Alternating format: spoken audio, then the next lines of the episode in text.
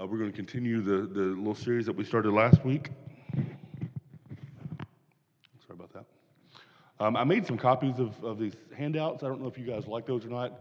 Um, if you want those and like those, then I'll ask Tyson if, if you don't mind passing some of those around. Um,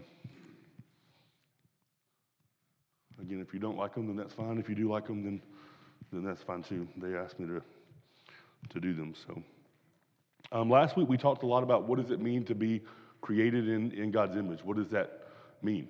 The Bible says that in a few different places uh, that we are created in God's image, uh, but the Bible doesn't really talk a whole lot about exactly what that means. Doesn't really explain exactly what that what that phrase um, what that phrase means. And so, different people have offered different uh, different ideas of, of what it means to be made in God's uh, in God's image and God's likeness and offered a couple of things um, last week. But before I said that, that we are, one of, the, one of the things about being created in God's image is that we are created, right? We're not autonomous. We didn't make ourselves. Um, we were created by God. And that's something we have in common with all the rest of, of creation. Um, God, God made us, and, and, and we have that in common with the rest of the things that God made, the rest of the creation that God made. And we see that in, in a couple different ways. One way we see that is in just our, our origins, right? Um, all things were created by God, and that includes people. Adam and Eve were created by God, right? And so we're like the rest of creation, but there are also some ways that we're different from the rest of creation. So, so God created us just like He created everyone else, but He created Adam and Eve a little bit differently than He created the rest of creation, right? Um, with the rest of creation, God spoke, and it happened with Adam and Eve, we're told that, that God was a little bit more in, in, involved, or, or, or, maybe not so much more involved, but he was involved in a different way, um, kind of a more, more intimate way, where it says that he, uh, God doesn't have hands, but it uses the metaphor of his hands. It says he took the, the dust of the ground and formed it into a man, and that he breathed into the man. He breathed life into the man. Thank you. Um, it says that he took the rib out of Adam's side, and, and out of that rib, he formed it into, into Eve. And we read about that in Genesis chapter 1 and 2. And so we're, we're like the rest of creation. We're created by God, but we're different from the rest of creation because, uh, because God created Adam and Eve, man and woman, a little bit differently than He created the rest of, of creation.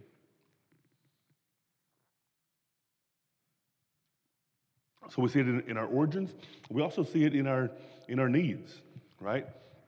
Um, just like the rest of creation, we are dependent on God. We're not independent we're dependent on God. And so, just like the rest of creation, we need food to survive, we need shelter to survive, we need, we need water. We're created to live in a community, um, and we have those things in common with a lot of uh, the other parts of creation, and, and yet we're also a little bit different. Adam and Eve, and, and by extension, us, um, we have different responsi- responsibilities that other creatures don't have. God commanded Adam and Eve not only to uh, depend on Him, but also to be um, some, someone that the rest of creation can depend on also, right? We depend on God, but He, he created Adam and Eve and, and us to rule over creation um, in, his, in His place, um, to cultivate creation, to care for creation. And then we also see that in some ways God made the rest of creation for Adam and Eve. And so God provides us our, our needs, but he, one of the ways He does so is through the rest of creation. So even in the garden, we see the plants and things there were, were given for, to Adam and Eve for their food um, and, and, for their shelter. And then later on in, in the Bible, uh, we see that God not only gives the plants to them for food, but also the animals for food as well. And so, um, and so we're dependent on God just like the rest of creation, but the rest of creation also in some ways are dependent on, on us. Um, another thing it means to be made in God's image, not just that He created us, but He created us in His image. And I said that's kind of two things. One thing is that we're like God. We're like God. That's what an image is, right? If you take an image of something like a, like a photo or a painted picture or something like that, it's a, it's a representation of something else. And so we're to be like God. And, and we're to be like God in several ways. We're, we're spiritual like God is. We have reason and rationality the way that God does. Um, we're emotional the way that God shows emotions in the Bible. Uh, we're creative the way that God has created. And, and there are other ways that, that we're like God as well. That doesn't mean that we're just like Him, right? God is, is wise above us, but we do have reason and, and, and, and rationality the way that he does, right? So, so we're like him, not exactly like him, but we're, we're like him in those ways. And so part of what it means to be made in God's image is that we're like him. Um, another thing it means to be made in God's image is that we represent him. We represent him. Okay, we're like him and we represent him. And so we are to rule over creation in his, in his place. He tells Adam and Eve that. Um, he reiterates that again in Psalm chapter 8, again in, in 1 Corinthians chapter 6. He says that we're to rule over creation the way that, that he created Adam and Eve to do. Um, we're also to create. He tells Adam and Eve not just to rule over creation, but to cultivate creation, to care for creation, to, um, to, to use creation, and to, uh, to progress creation to even the, the communities and the cities and cultures and things that we see uh, around us today. And then another way that we represent God is that we're to judge. Uh, there's a moral capacity to us that's different th- from the rest of the animals. And so we're, there's, a, there's a sense where we stand in God's place as we um, utter judgments on our own lives and, and decisions that we're making, but also on, uh, on, on those around us, on situations and actions and people around us. Okay? So this is what it means to be made in God's image. We're, we're like Him and we, uh, and we represent Him. So, the question we want to talk about tonight is how does sin affect that? How does sin affect the image of God?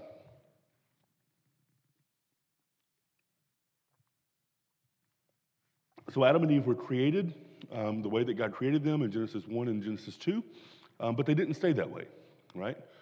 We know Genesis 3 comes up pretty quickly after Genesis 2, and we see, uh, we see what happens.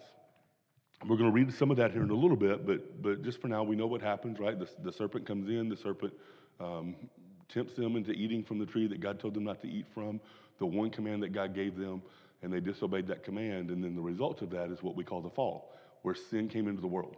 And sin affects um, really every part of creation. And so tonight we want to talk about how does it affect um, being made in God's image?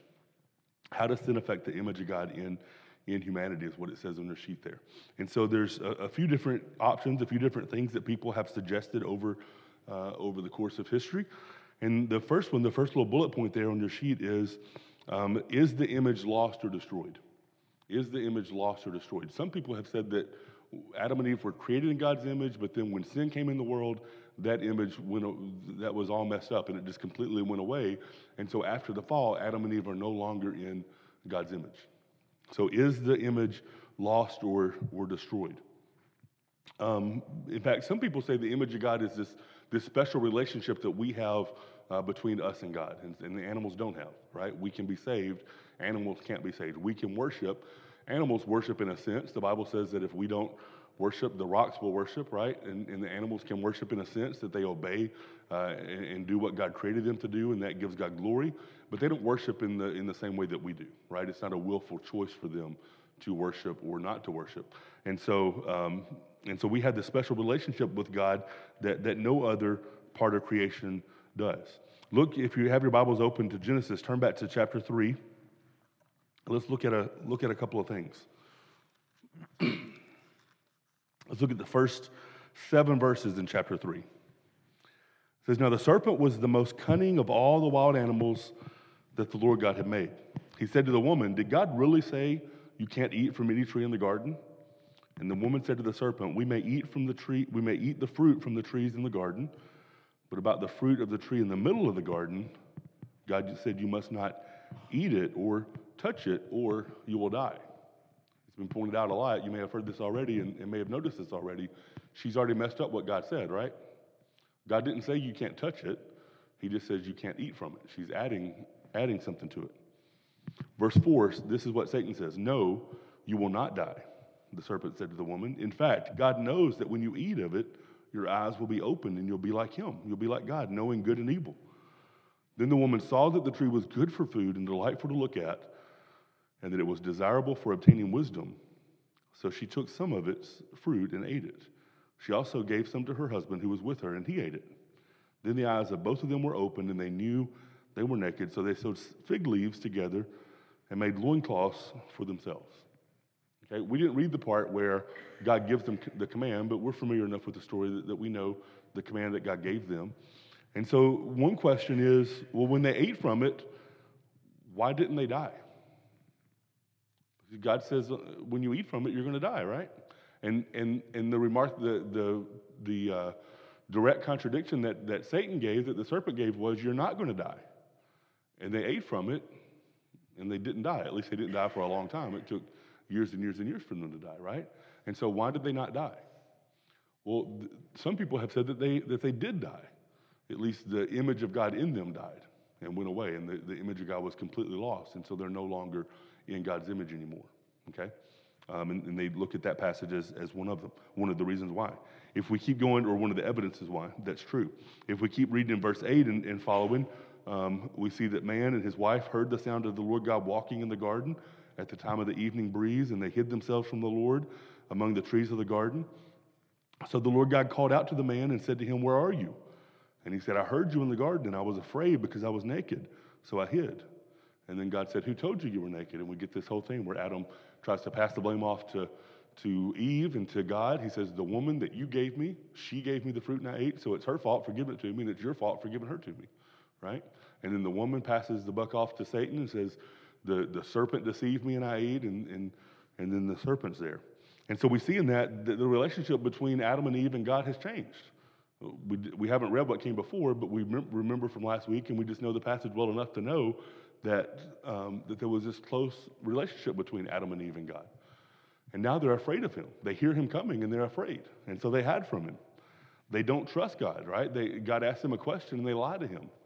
Um, he says, um, he says, uh, uh, who, he says, uh, why are you hiding? And they said that, they, that we were afraid. Um, he says, who told you that, that you were naked? And he blames God and blames, blames Eve. And so they're, they're not trusting God. They're hiding from him. And then God removes them out of the garden.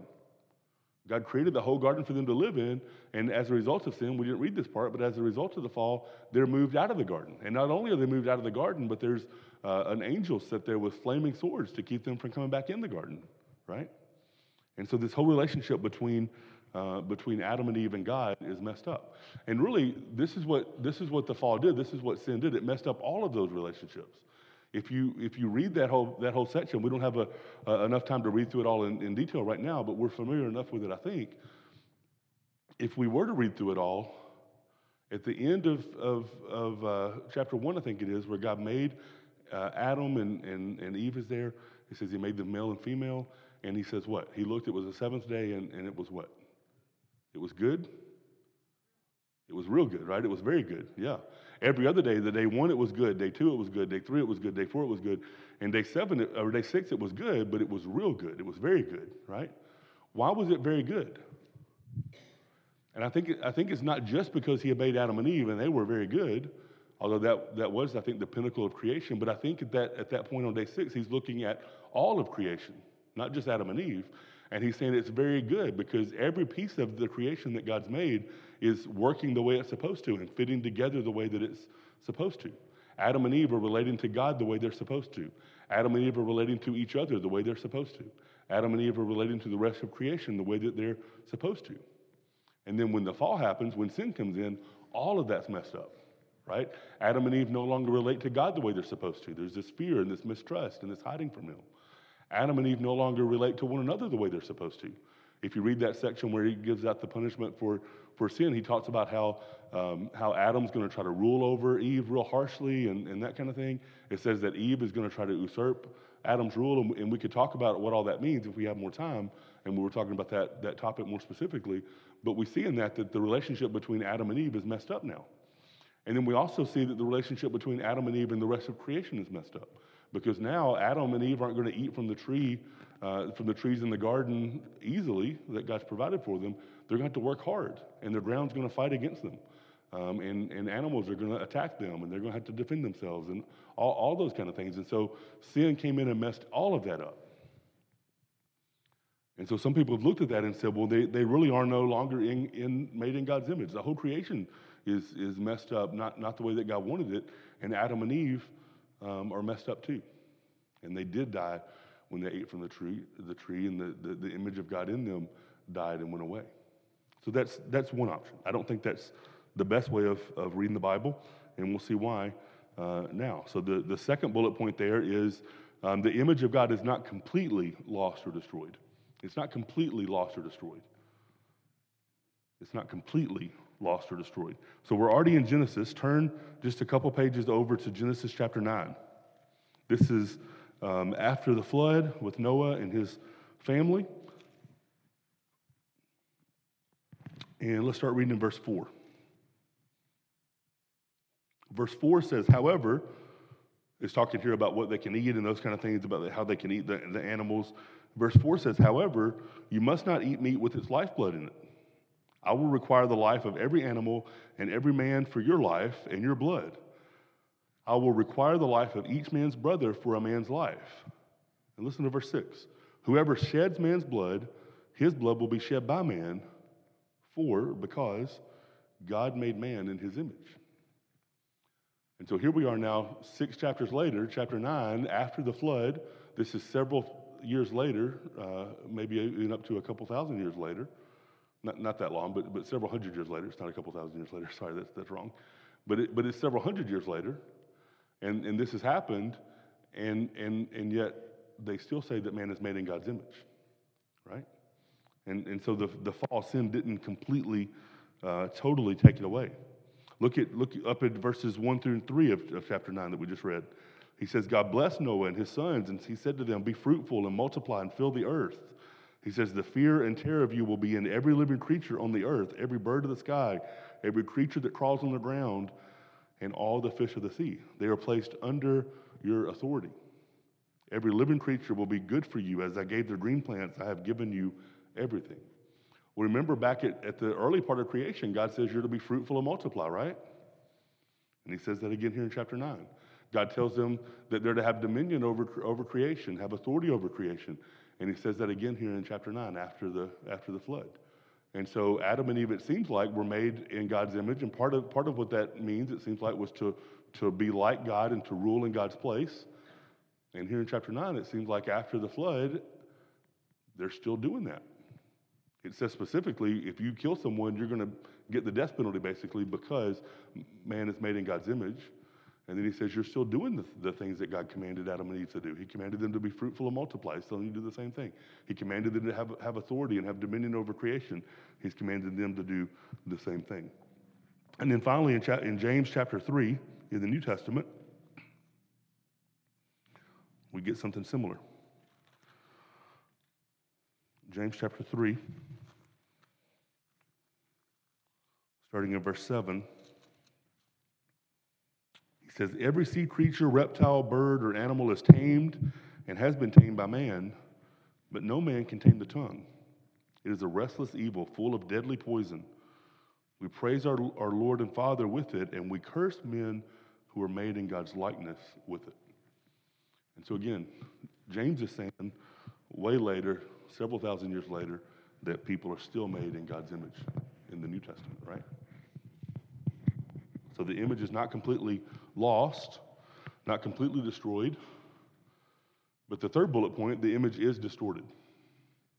The image is distorted. So it's not completely destroyed, it's not completely done away with, it's not, uh, it's not completely lost, but it is messed up, it is distorted.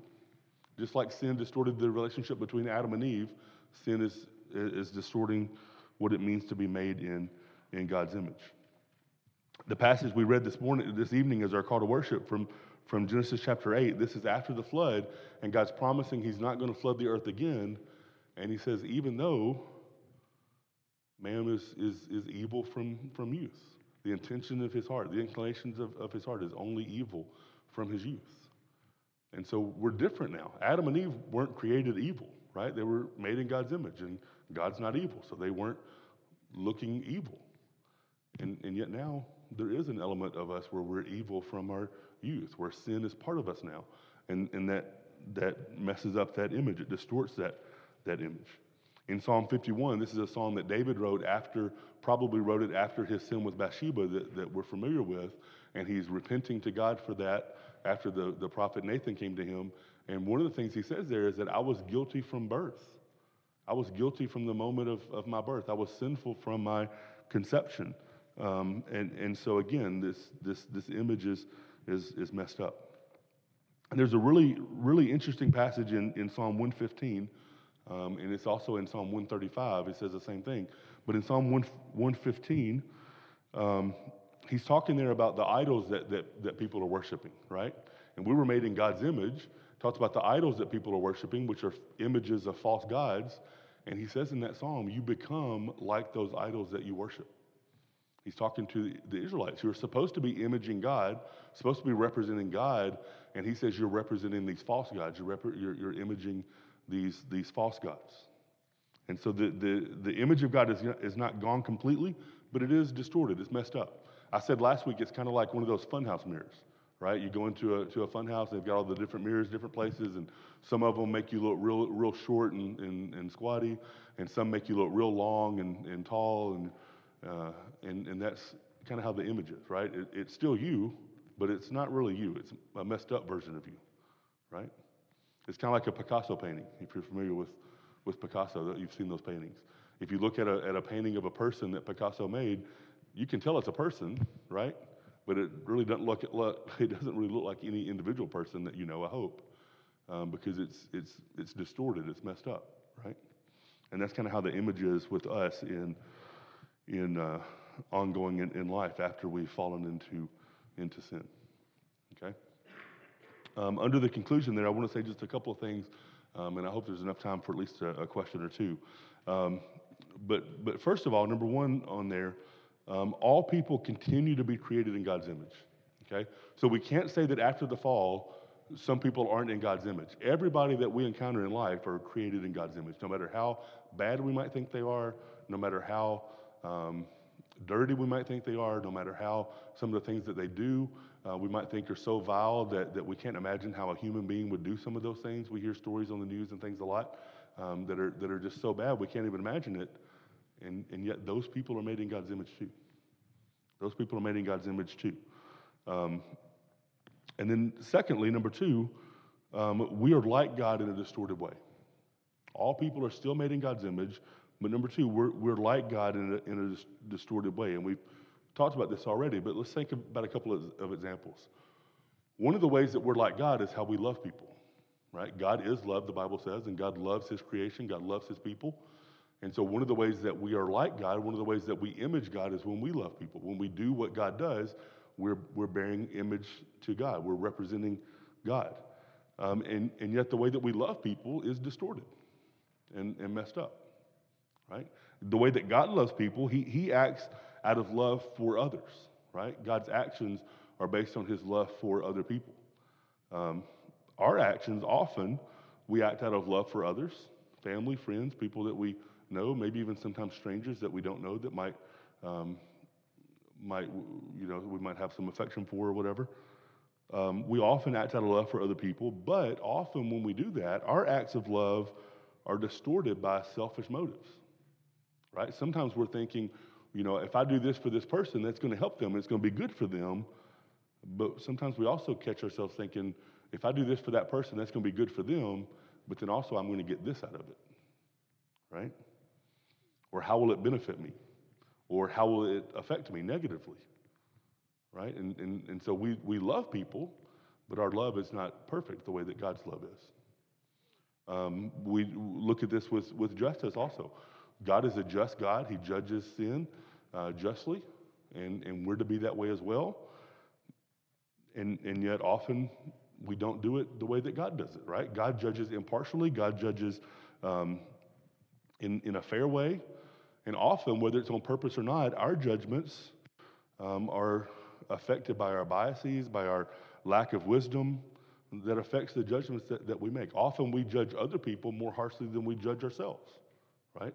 Often we judge people that we don't like more harshly than we judge people that we do like. We find excuses and we, and, and we find ways to, to not think about people that we do like the way that we think about people we don't like when they're in the same situation, right? And so it's, it's difficult for us because we're not like God. That, that sin affects the way that we think, it affects the way that we feel, it affects our emotions, it affects our actions, it affects our desires, it affects everything, everything about us. Okay? And then, and then number three, um, we also represent God in a distorted way. So we're like God in a distorted way. We also represent God in a distorted way. And we could, we could come up with some examples of that also, um, but I just want to leave that there. And if there's any questions, I want to take questions. We've got just a couple minutes, if there are any. If not, we're going to bring we're going to bring this up again here in a couple of weeks and do a whole night of just questions um, with some of the other pastors too. But any, any questions about that? We're we're what it means to be made in God's image is that we're like God and we represent God, and sin doesn't do away with that, but sin does mess it up. Sin does distort it, and so we don't do it perfectly. Okay. Next week we're going to talk about how, what's the solution for that. Are we just stuck in this in this in this um, situation for, forever, or is there a solution to this problem? And, and there is, and we're going to talk about that next week with the gospel and with Jesus being the perfect image of God. Um, and then the week after next, we'll talk about how does this affect the way that we think about cultural issues and interact with people in, in our lives on a daily basis and things like that. But any questions so far just tonight about what it means to be made in God's image or how sin affects being made in God's image?